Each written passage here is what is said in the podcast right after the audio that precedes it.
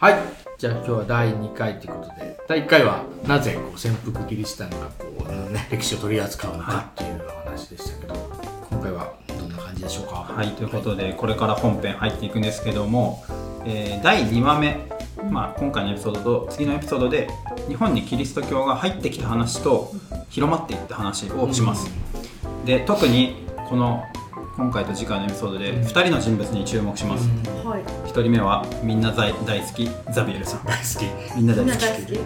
好き。ザビエル2き人目がバリニャーノさんという宣教師さんの話をします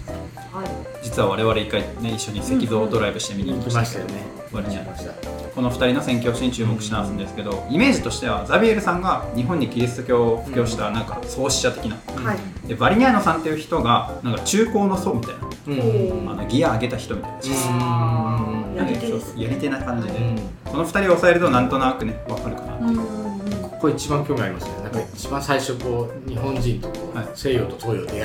な感じじゃないですか、はいそれをねどう受け入れてどうそうそうそうどう伝えてどう受け入れたのかなみたいなのめちゃくちゃ興味ありますいやもうねザビエルさんの苦労のねああーの 幾多の苦労の話をしていきますんで、はどうやってって思いますめっちゃ気になりますよねどうやって布教したんみたいな、そうそうい。難しくないですか。そうそう普通に難しい考普通に考ええて逆考えらて。れいなやいいですやいや、ね本当に。そうどうやって布教したんそもそもなんでキリスト教日本に来たん、うんザビエルどんだけ大変だったんみたいな、うんそのあたりの話を今回お話ししていきますはい。よろしいでしょうかはいお願いします はいで今回の主人公はさっきも申し上げたように日本で一番有名な宣教師だと僕が勝手に思っている ザビエルさんなんですけど、うねん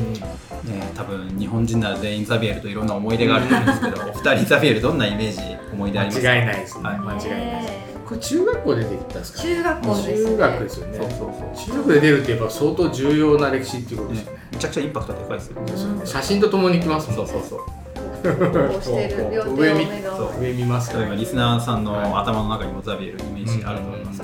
けど、ね、鹿児島なんかはねザビエル歴史深くてねえ、そうですね。銅像もありましたよ。お親しみ深かったですかザビエルはうんうい。ん鹿児島に来たからね。先生の力入る。最後高松あのあ次なたはドヤドヤドヤ顔なんですそういうやつ 薩摩プライドサスプライドこのここに来た。ザビエルさん16世紀にねあの日本にてかまあ最初鹿児島にやってくるんですけどでもなんかザビエルめちゃくちゃ有名だけどなんでやってきたのかどんな人なのかあと何した人なのかうんうん。意外と詳しくは知られてない、うんうんあのインパクトのある似確顔か絵にとなんでっていうのはすごいわキかんリないスト教を持ってきたぐらいの話がうんあるので深掘りしていくんですけど、はいザビエルさんの本編の話をする前に一応彼を理解するための前提知識として、そのうんザビエルさんが生きた時代背景の話おーしようと思います、はい。今から話す話は前ポルトガル編やったの覚えてますありましたね。大航海時代。そうそう半年以上前かううんん。な、そこのお話のおさらいをしようと思いますよはいろしいでしょうかはいはい、はい。はい、 でザビエルさんが生きた時代は、はい、大航海時代、うんでヨーロッパの人がね大海原に合して出てった、うんえー時代で中でも先陣を切ったのが、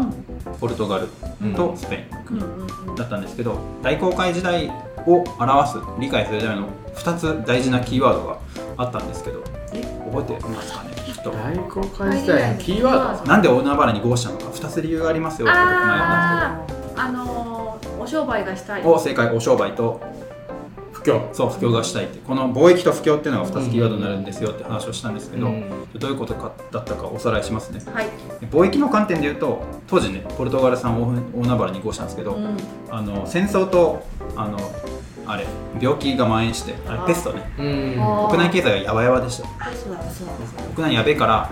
海外に出てどうにかしようとだ。うんうんいうことで海外貿易に活路を見出して出てったら、もう儲かっちゃってうんうわうわになりましたうんそんな感じで貿易でガンガン外に出る一方で不況っていう観点で言うとうん。ポルトガルの人がね海外に出ると海外に出てきた人たちをお世話するためにあのキリスト教の神父さんも一緒に行かなきゃいけないんですよ、うん。ああ一緒に。そうそうねあのミサしたりさ、はいはい。いろんな儀式したりっていうお世話しなきゃいけないんで、うんあの必然的に一緒に GO することなんですよ、うん一緒に GO するんで、まあ、じゃあ出た先で布教もしようかってことで話を思思い出しました思い出しましたそもそもはそうだった。そうそうもともとは。ただでも不思議ですねみたいな話しましたよね、うんなんかこう無無宗教の人だったりうんすると、んそんな一人こうちょっとふと増えると大変じゃないですか、ん人に連れていくの、あーそうですねも連れていくほど重要やったそう重要いないといけないいないといけないなんかこの例えが正しいかわかんないですけど、はいあのー海外に冒険にするときにお医者さん連れてくるじゃないですかうん多分うん怪我したりしたらねあーそうですよね戦争もそうですよそうね戦争も、はい軍医軍医みたいそなうかそうかそうですそんなのと多分イメージ近いし実際戦争にも神父さんついてたりするんですよ、うんへ現場でね人が亡くなっあたーりいろんな宗教的な儀式も必要なのでーイメージとしてはそれと多分あのざっくり、うんざっくり、はいあのざっくり近しいかなと思います、うんあのキリスト教とか細かくねやるといろいろあると思うんですけどあざっくり理解でリスナーさんご了承いただいて、そんな感じで出てくるんですけどそうこうしてるとあのポルトガルの王国とその布教してるローマカトリックの利害関係ががっちり一致したっていう話もしたと思うんですけど、うんうんしましたねあの海外ガンガン出るんですけどそう出てった先でポルトガル王国がちょっとなんかねあの占領したりちょっ あーと悪いことをしちゃう時もあったりしてそうかそうか海外出るのになんかちょっと大義名分欲しいうん俺らはキリスト教も布教してますぜってうんいうう、ん大義名分も欲しいしローマカトリック側としてはあのなんて言うんだろう外に出る、まあ、信信徒さん信者さん増やしたいし世界中うんかつなんか一緒に出るときにその財政的な援助ももらえて嬉しい、うんううんんそんなこう利害関係ががっちり一致してうん貿易と布教セットでガンガン出てったっていう話をポルトガル編でしました、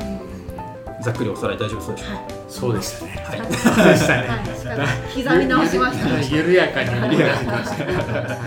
もう我々もねだいぶ年取ってきたんで、そうです記憶がそうです忘れちゃうんですけどで、まあ、そんな感じで多くの宣教師の方がアジアに渡っていったんですけどうんその中の一人がザビエルザビエルさんでした、ねこの流れ大丈夫そうでしょうんうん大丈夫ですそうザビエルもその流れで海外に来たこうこからザビエルの話しますんはいザビエルさんの簡単プロフィールをお話ししますね簡単プロフィール簡単プロフィールどんな人やったんああぜひぜひはい、今から約500年ちょい前の1506年おー現在のスペインバスク地方の生まれだそうですバスバスクバスク地方ババスクチーズケーキバスクチーズ北の方ですね北の方あの山脈のねフランスと国境を接する山の、うんあの近くだと思うんですけど、なんか独立心強いそう独立心強い系らしい、うんうんそうそうそこのねあのエリート一家貴族のご一家生まれへそうーそうであの貴族でエリートで名門大学に通ってですねもともとなんか聖職者として出世したか出世ってと語弊があるんですけど聖職者として立派になりたいと思ってたらしいですね、ダビエルさん、はい、なるほどで大学で学んだり大学で教鞭取ったりしたんですけどー大学であのすごいね仲間と出会ってですね意気投合してですねうんカリスマ的なリーダーとう気の合う仲間と出会ってですねイエズス会って会を結成してあそこで組織を結成してへんーすごいですねイエズス会の元になった人ですねそう立ち上げメンバーの一人そうそうで仲間と一緒に世界で布教するぞっていうふうに盛り上がります、うんバスクってでも山の方ですよね、はいなんかこう海とあの関係ねちょっと遠いから、うんちょっと船酔い心配して心い配やいやなんか結構そういううん山の人をちょっと山山の民山ザビエルそうそうそう船大丈夫だったんか、うんでも熱意で乗り換えてたんですかねどうだろう熱意の方が強かったんでしょういねやまあ多分何回もこうちょっと気持ちあったでしょうねやっぱりどうしてこんなものにって思いながら思いながらやってた仲間とね盛り上がったし、えーなんかこの例えが適切かどうかわかんないですけどあの大学で友達とめっちゃ仲良くなって一緒にスタートアップ立ち上げましたみたいなうんうんうんもともと聖職者でが立派になろうと思ってたんですけどもともとなんかね会社入るかアカデミア決め極めて教授になろうって思ってたけど、うん仲間とつるんでたら楽しすぎてうんスタートアップやっちゃいましたみたいなうんことを、なんかシーゴルさんと似てませんね そうそうそうそうなんか似ちゃうな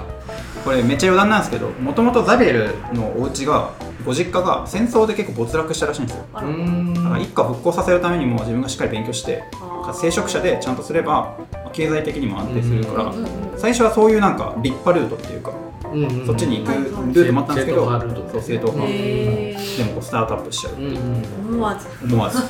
大公開スタートアップ大公開スタートアッ若さで若さとあくまで希望にねたただいスタートアッたプと例えですからね、は イメージ的にはうんそんな感じででしばらくねいろいろ活動してザビエルが35歳の時海外へ布教するために、えー大海原へこうしてきます、三十五歳そうそうそう当時だとねちょっとあれですね一回りして一回りしてよっしゃっていうよっしゃっていう油の乗った時期で、うまんあ、行く前にいろいろ活動されてたと思うんですけど海外にゴーしてきますうんはいでそういろいろねインドで行ったり東南アジアに行ったりいろいろ普及してるんですけどマラッカっていう今のマレーシアかな、うんでとある人物と出会いますそれが日本風景のきっかけになるんですけど、うんそこで出会ったのが安次郎さんっていう日本人日本人がいたんですねパンチそうそうそう安次郎へ当時のマラッカは国際貿易都市みたいな感じで、うんいろんな国の人が集まってたらしいでうす、んうんそうでアンジェロは薩摩の出身なんで、うんアンナさんの先輩じゃないですかねえううんんはい 今の微妙な微笑み薩な摩がら薩摩薩摩全薩域摩インがアンジェロさんのあ学校で薩摩だったそっかアンジェロの話聞きましたアンナさん聞いたと思うんですけど、うんはいちょっと忘れるもんですね思い出してくださいアンジェロ先輩アンジェロって聞いた時にああ聞いたことあると思ってもしかしてやじろうとかで習ってあたやじろうアンジェロうんアンジロうあ漢字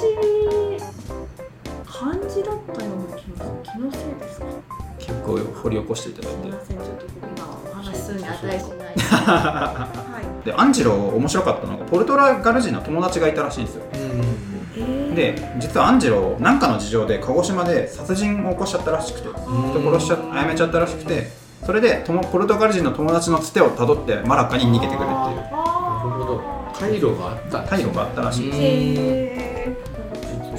当時はあれですもんねだから海しかないですもんね海しかないあ飛ー行機飛行機ない空 路ないですね空空路ないっすねまないだないっかすらですねねそれがでも唯一の外につながる道だったってことそそうそうう日本は絶対にそうか海を渡らないとといけないですもんねあでもやっぱ鹿児島なんかいっぱい知ってそうじゃないですかそういう回路とか鹿児島つながってんじゃないですか沖縄情報も強いし、うんはいね、中国情報もきっと強いし南端ですしねやっぱりねフィリピンとかにもつながってたんでしょうねそうそうあなたは長崎とは違った意味で開いてたん開いですてよたうんうんうんうんねそうですそんな流れもあってアンジェロがマラッカにいたらザビエルと出会ってでザビエルがアンジェロに感動するんですよめちゃくくちゃこいつ優秀だなみたいな賢いなうみんたういんなしかもポルトガルの読み書きもできて会話もできるぞみたいなあそんなことできたんでそすうかそう喋れたらしいんですよへ軽くね軽く軽くねめちゃくちゃおめちゃいいじゃんみたいなしかもなんかジャパンっていう国から来たらしいみたいなあーアンジェロにすごい期待して、うんなんかジャパンいいなみたういなんうんジャパンで布教しようかなっていうのをアンジェロとの出会いでザビエルがうん決意するっていうじゃあその時歴史は動いたの歴史動きましたね2人の出会い出が会い薩摩出身のいやー想像すると面白いですねあーなんかマラッカでしょマラッカのところでなんかね出会って、はい、がどこで暑あったんでしょうね食堂とか でレストどランこだったかなレストランとかかな何だったかない何何そこまで詳細なんかあ残っるてるなんですなんかなんかあったあった気がしますえーでも友達つての友達の紹介で友達です顔広そうあ顔がそう広いうそそういううサイトとか サイトがなんか掲示板とかもあー何々求むみたいなねあーそういうのあるありそうですねその時代アンジェロも人を殺めたっていうこともあってなんかセイントな人と出会いたかったのかもしれないですねもしかしたら宗教的な方そとうね救いをちょっと求めてるなるほどかもしれないなるちょほっどとそれはあの下調べしてないんで分かんないはいうんいろいろあったかもなっていう感じでザビエル日本なんかこんだけアンジェロ優秀だったら日本で布教すごいうまくいくんじゃないみたいなうん期待を持って日本に移行していくことになりますうん結構アゲアゲなアゲアゲでそっ来たんですねアゲアゲ安次郎さんって一緒に帰ってと一緒に来ますここなんかあんまりイメージがそうマラッカでアンジェロと出会ってザビエルの他のそのキリスト教のね修道士さんとか仲間とアンジェロを含めた何人かのチームで日本に一緒に行きますなるほどあーちょでも帰りたかったのもあるんですかねそうそうアンジェロをね帰りたいしアンジェロの道案内案内役としてアンジェロも一緒に薩摩に最初に来ますアンジェロだってねちょっと追われてるわけでしょああーそっかそこをそう今あれそうでそうすそう追い目にこういうイメージ今自分ごとか自分の中入ってるなと思入っってて入っちてょっと入ってなりきりなりきりアンジェロ今しごさん人をあやめてないですねあ大丈夫やですめてあやめてあやめて 魔法になってやってもらっていい里に里に帰りたいなんですか里に帰りたい帰なりたい諫早から追われてるんですか仕事か帰でも帰りたい大丈夫です船が来たんで帰れますああよかった1549年ザビエル仲間と共にアンジェロと共に鹿児島に上陸するんですけどここでちょっとお二人にクイズなんですけど、ザビエル日本に到着したんですけど、結局何年日本にいたと思いますトータルでトータルトータルあ全然わかんないでですもそんな長くなかったんじゃなかったおさすが10さすが郷土の教育を受けてるから年10年10年長え10年いないと思います34年じゃないですかおほぼ正解おー2年3ヶ月あそんなああそうなんだ短いですね意外と短い短期でも短期短期なんですけどね、えーここかでらも大活躍しめちちゃゃくちゃ愛されてますよね愛されて日る本で時間じゃないですねあーそれとは極限出ました極限入れる時間長さ 時間じゃない何を成したかなんで濃度ですねここからねザビエルが何を成したかの話をしていくんですけどまたちょっと質問なんですけどザビエル上陸しました日本にザビエルの日本人に対する、まあ、薩摩で出会った人たちの第一印象はどんな感じだったでしょうかえ真面目そうだなとか好印象うんでも鹿児島だから結構あ強そうおーその時からイメージ質実剛健みたいな感じじゃあ好印象ってことですね好印象お二人とも そう印象ですでザビエルの日本人のファーストインプレッションは実はだいぶ好印象だったそうですうね、ーんなんか日本人なんかアンジローと同様ね薩摩の他の人もなんか優秀そうで知識欲もあって道理に従うとうんうんロジック通じてれば OK みたいなあー話通じるやんだうんからキリスト教広められそうやなっつってすごいねまたテンションが上がってきますうんじゃあその印象でこう手応えを感じたと僕らをザビエルは感じたんですけどじゃあ一方で薩摩の人たちはザビエルをどう見たか、うんうん逆バージョンどうですかあのなんやろ部の人じゃないっていうかねあー軍というか、はいね、そのはい武器を持って占領してくる人っていう感じじゃないような気がしますじゃあ好印象好印象好印象あーどうするかなでも初めて会ったらねちょっともう少しうんびっくりしたのかなと思いますけど、それはでもねね全異部質なものって感じはあるね全部違うこの人みたいなじゃあ薩摩の人がどう見たか言いますはいねはい聞きたい実はねだいぶ好印象でへあ前からね種子島からポルトガルの人は薩摩に何回か来てたんで慣れてあるしあら薩摩の領主ボスがですねザビエルをめちゃくちゃウェルカムしますあザビエルさんようこそみたいな鹿児島大会 OK うん布教もしていいよみたいな感 じでウェルカムされたらしいオープンマインドやねめっちゃ今ポップに言ったけどあ最初はねでなんでかって言ったら貿易でめちゃくちゃ利益が出るっていうのがうんもう何年か経ってるからねポルトガル人とかあのしてたんで領主はウェルカムするうんし僕調べててめちゃくちゃ面白かったのが薩摩の仏教のお坊さんもザビエルとめっちゃ仲良くなるんですよーこ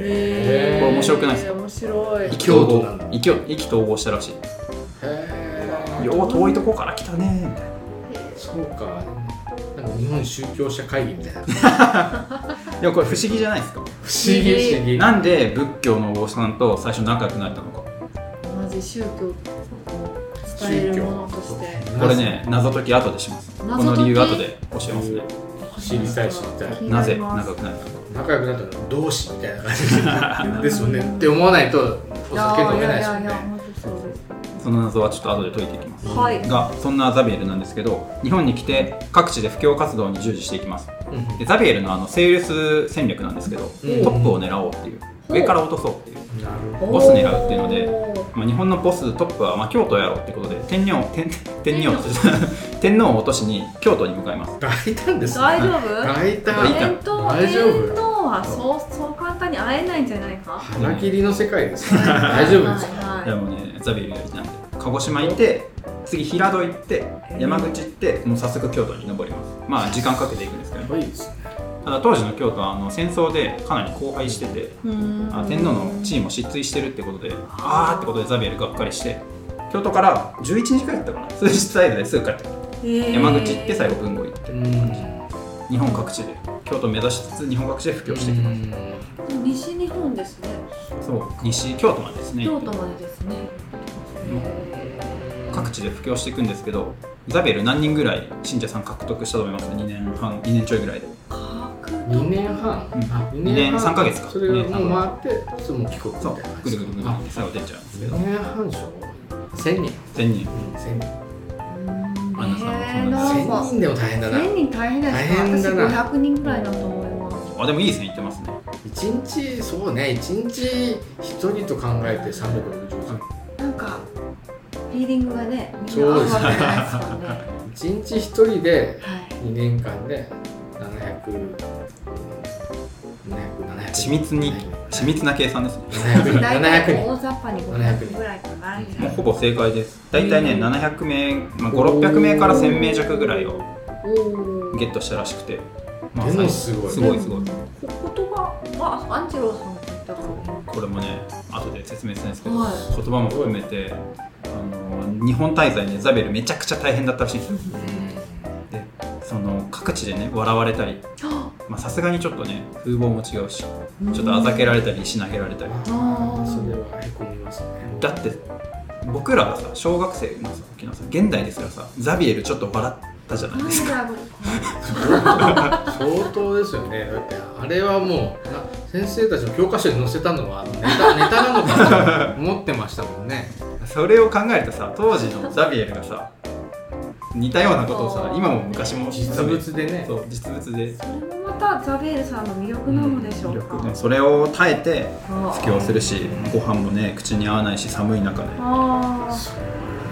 ご飯口に合わないの辛いっすねねそうだな何を食べてらっしゃった米とか汁とか野菜じゃない大です丈か夫お味噌は大丈夫だったかしら、いやマースク地方の人だから、ね、いや山岳だからちょっとそれはちょっと合うかもねあちょっとー意外とある意外と山のもの山のものをですね山のもの意外とということでいろいろ大変な困難をね乗り越えたザビエルなんですけど一番の困難はさっきね慎吾さんも言ってたうんコミュニケーションですようん言語の壁そうっすねそうだねだってね初めて行く場所なんで言葉わかるわけないじゃないですかうんだからザビエルをはじめとするその海外から来た宣教師の方は言葉ができないです日本語が、うん全く最初はねまだ辞書ないですもんねまだないゼロベーうスんそうゼロベースそれでどうやって布教していくのかうんどうやったかっていうとこれ面白くて最初はねテキストを日本語訳して朗読してたらしいうんあアンジローがちょっとポルトガル語できたりするのでテキストを日本語訳してそれを棒読みとまでは言わないですけど読み上げるっていうう、んもうお経みたいですねねなんか読み上げるうんはいあとはその一緒に連れてきた仲いい若い修道士さんが若いから言語習得が早いらしくてあうん若若手の修道士がうんが頑張って片言でーこううおんうん伝えするうんへーそれを隣でザビエルはぼーっと突っ立ってみてこの若い修道士の説法が説法って言うとおかしいなうんみんなに伝わりますようにとはかい静かに祈ってたらしいあそうかは入るハマる人はハマるかもしれないですけどハマるところまで相当大変です よだって突然感半端ないー突然感ありますねねえ急になんか言い出してそうえなんてなんてみたいな感じそうそうでそうですよねえー、それどこで始めてたんでしょう ねそこで毎日こう旅しながらやって私たは街カードとかでしたんですけどへーでももう一つポイントがあってその日本人のサポートスタッフがいたんですよ布教するにあたサっポてートスタッフそうサポートスタッ フあ急にのなんか現代感ありますけどあの本当はね同塾とか官房って言うんですけどサポートスタッフがいて彼らが宣教師の代わりに日本語で教えをうん独ほー同塾同塾同じ同じにあの塾宿題の宿宿題の宿同塾ってもともとは宣教師さんの身の回りのお世話をね旅中に一緒にする人たちなんですけどへー彼らが代わりに日本語で宣教するとだからじ実質的には彼らが布教の中心的役割を担ってたうんはなるほど。やっぱその間に入るこう日本人の人もやっぱ微妙じゃないですか。うんなんかその日本人から見るとこう変な人が来たのの,、うんあの付き添いでいなきゃいけないから。なんかこうちょっと離れたくなったりとかそういうのもあるんじゃないかなと思うんですよはいはいはねいリスペクトがあればもうんうこう、いや違うんだってこうなれると思うけどつその辺こう強い思いがないとそう強いもの同塾にもなり、そうそうねそう、なかなか成立しにくいですよね。そうなんですよその辺はこうやっぱその半次郎のおかげでこう、い、いいコミュニケーションなんですかね。そうそうアンジェロのおかげもあるし次のパートにつながるんですけど、うんじゃあなんでそんな状態でキリスト教が日本で受け入れられたのかうんうん同塾も増えたし一応信者さんもね600700から1000人弱受けてきた、うんその理由気になりませんかは気になります。めちゃくちゃ気になりなます。んいでなんでだろううねんどこに響いたんだろうねそうじゃあそれをちょっと説明していきますね、最後にで前提としてやっぱ戦国時代の乱世なんで、民衆の人々はもう現世でも救われたいしもう生活死にそうに貧しいし苦しいから後助悔けしててくくれれややーーっってていいううののともう現世は無理だから来世幸せになりたいみたいなはそういうなんかこう宗教的なものを求める気持ちが前提としてめっちゃあったっていう前提がありますあうんうんその上でキリスト教が日本で受け入れられた理由は3つあります1つ目最初はあの仏教の一派だと勘違いされてたうんうんほえなんか天竺から来たぞみたいな 船に乗ってなるほど、だからキリスト教というより仏仏教の一部だと思ってうんへそえうあ勘違いされちょてっただと勘違いから最初あのお坊さんと仲良くなったっああていうのもその流れえーちょっとあれですねあのー西洋風のうんおしゃれなお寺さん、そうそうしかもなんか天竺本場はこんな感じなのかなみたいなわかんないよく天知ら竺ないそうけでれすどよね中国の向こうのそうそ方みたいに天竺ってなってるからこう空想もこっちに広がってて、はいはいちょっとおしゃれなのにあこれは天 竺だビビみたいなありがたいありがたいみたいなそうそうなったかもしれないなったかもしれないしあーあとそのテキスト翻訳したってじゃないですかはい翻訳するときにその仏教用語を結構使っちゃったらしくて仏教用語うのん浄浄浄なん浄土とかあーバライトだ浄土とこうか当てはめてい当てはめてでその致命的なのがキリスト教の神様のとデウスゼウスデウスを大日大日如来の大日っていうふうに最初訳してて翻訳翻訳実際なんか似てるんですよ本質的には違うんですけどうん結構似てるところもあってうん最初ね神様のことを大日って訳しちゃってる翻訳あららだからザビエル最初の方大日を拝みなさい大日を拝みなさいって言って道端言い換えるでと言い換えると仏教あー仏教がめ大日如来を拝め連呼してたらしいんですよ Google 翻訳間違翻訳間違えてめちゃくちゃ致命的です致ねだから途中で気づいてもうやべやべっつってまあ大日は拝む拝んじゃダメです大日を拝む大日を拝むんだっつってその訂正大変そう そう訂正ちゃうでちちゃゃううでちゃうちゃう大日を拝んじゃダメ旅行しながら行ったんでしょ途中までこうそうそうそうそう山口ぐらいまで間違った間違えてずっと間違えて途中で気づいてやべえじゃないかっつって耐える大日を拝むなっつってだから最初は仏教と間違われてたし、でもうそのあとやっぱ概念が新しすぎて、うん受け入れる日本人側もかなりその日本ならではの宗教的な要素、はい神道とか仏教みたいなものの既存の知識をベースに思想をベースにキリスト教をなんか理解してたらしい、うんなんかよくわかんないけど、まあ、仏教に似た感じのあれかな、うんうんうんうんなんかこうさっきねお話ししてたんだけどそのあの最初にこうできたあの教会みたいなあーこの建物がそのあーちょっとおしゃれな教会みたいなのがあるじゃないはいおしゃですれかあだれあれのことをなんかその南蛮寺とかって呼んでたみたいなのって、多分そういう概念もねそうまそうだぽわっとしてて、あーまあ当てはめながらはめたらやってたんでしょうねきっとねお寺だよってねそうそうそうですねあーななナウイお寺みたいな感じあーそうそでうナウイ寺かナウイナウイ仏教みたいなナウイ天竺みたいな感じでやってたそうそうそうですねなんかこの例えがうまくいくかわかんないですけど、はい僕がちょっと新しい概念をお二人に片言で伝えようと思うんで、うん何を言ってるか想像してみてくだあさオッケーオッケいこんにちはうんうん攻撃守り2つ分かれる OK ボールバット打つこれスポーツ、ってあはい言われたら何思いますベースボールベースボールですよね野球かなみたいなあー野球かなそうね僕が伝えたかったのはなるほどクリケットですあ らえー、悔しいこ こんな感じだったのかなっああていでうももう今そんな想像しました、うんうん結構似てる部分は似てるけど似て全然違るうじゃないですクかリケットか、そうね言語的な壁がね最初は高いんでえー、大日って言っちゃうかもしれないですね大大日拝む毎日毎日ね拝む毎日まあ、徐々にね日本語とのすり合わせがなってきてうんか言語的な壁は徐々にねあの解消するんですけど、まあ、最初は仏教の一派だと思われてたりあー仏教的神道的にキリスト教は受領されてたっていうのが受け入れられた理由1つ目はいあと2つ細かいのがあるのでさっさと言っちゃいます、うんはい2つ目は言葉よりもなんか人徳っていうかなんかオーラみたいなものでうんなんかすごそうみたいなものでああの信者を獲得してたらしいうんなんか全ー徳カやリスマ性があったんですかねっぱオーラがねザビエル違うんはでいすはいだからなんかよくわかんないけどすんげえ遠くからうん布教するためだけに来てこいつすげえぞっていうのうでんうんうんうん信者が増えたっていうのが2個目そういう意味ではこう西洋の,、うんあの格好と、ね洋はい服とその、そうそうそう風貌がある方がいいですよ日ね。本人その外見とか儀式とかすごい重んじるうん性質もあるんでそこがフィットしたらしい最後3つ目いきますはいやっぱ貿易の利益がでかいんで宣教師来ると商人も一緒に来るんであそーれでめちゃめちゃ儲かるので宣教師さんポルトガル人さん来てくださいって漁師の方にウェルカムされてあで漁師の方がキリスト教ウェルカムするとその領域に住む人が一斉に宗教を変えて信者が増えるーうんうんそういうのもあったみたいですねなるほどまあ、キリスト教が日本で受け入れた理由の話をちょっとしたんですけど、まあ、諸説ありっていうか僕がすごい面白いなと思ったものをちょっと皆さんにご紹介してみました、でもなんか日本にキリスト教が最初こう入ってきたイイメージは湧きましたかね、んわ湧いたザビエルがなんかわちゃわちゃしたり、うんうんうん受け入れられた当初、うんそうですよね。その一人、一日一人ぐらいこう獲得していく感じがするのね、そのその辺の話がちょっとなん かリアリアルに面白いですね。大変だったでしょうね大変ですよねねえ、ノルマとかあったんです ね。営業な営ら業ない成績みたいなのあったんです一か人一人一人、一日一人ややぞ。だわ懲戒とかあんのかな朝会そうダメだったんすよおね 前みたいな今日少なくないみたいなやだ今ー月見てみたいなやだーみたいな棒グラフとかありますね。あそこの漁師俺落としましたよ集団回収しました丸みたいなよ怒られそうだなこれ エリア強化しましょう。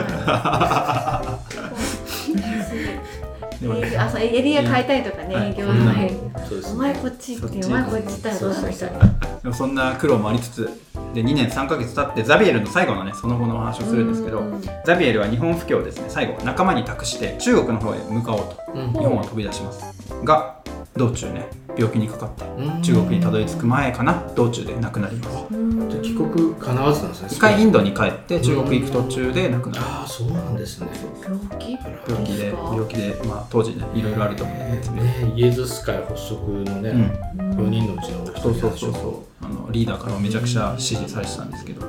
でなんなんで中国に行ったかっていうとそのトップセールス戦略なんであー日本にすごい影響を及ぼしてる中国を落とせたら日本もいいええやないかってうん、なるいほたどらしいですね重要なこうエリア、うんアジアが重要なエリアだったそうとそうそういうことですね。そんな感じでザビエルさん亡くなってザビエル編は終了にうんなるんですけれどもはいなんか面白いなって思ったのが、うんザビエルの第一印象めっちゃ良かったじゃないですかうんそうするとその良い第一印象がザビエルの第一印象だしイエズス会のうん日本キリスト教会の第一印象だしヨーロッパ社会の日本の第一印象を決めることにもなるわけですようんだから最初の出会いがねアンジロと日本とザビエルとうんなんかほのぼの明るいいい感じだったのがそうですね。第一印象良かったのがなんか面白いなと思ったうん大事安次郎が安次郎じゃなかったらちょっとうん、違うあーそうですねシナリオだったかもしれないうんですね。違うシナリオだったかもしれない、なるほどザビエルの陰にはアンジロがいた人との出会いがねうんうんいろいろあるんだなーってのもしみじみ思ったうんザビエル会でしはいたはい大丈夫ですかね日々の日々の出会いをね、ニヤニヤニヤニ ヤ自分ごとか自分ごとかしたいですね。まあ、そんな感じであのキリスト教が入った日本なんですが次回はもうトラブル続き大変だぜっていう激動期の話もしてきますはいでは次回に続きます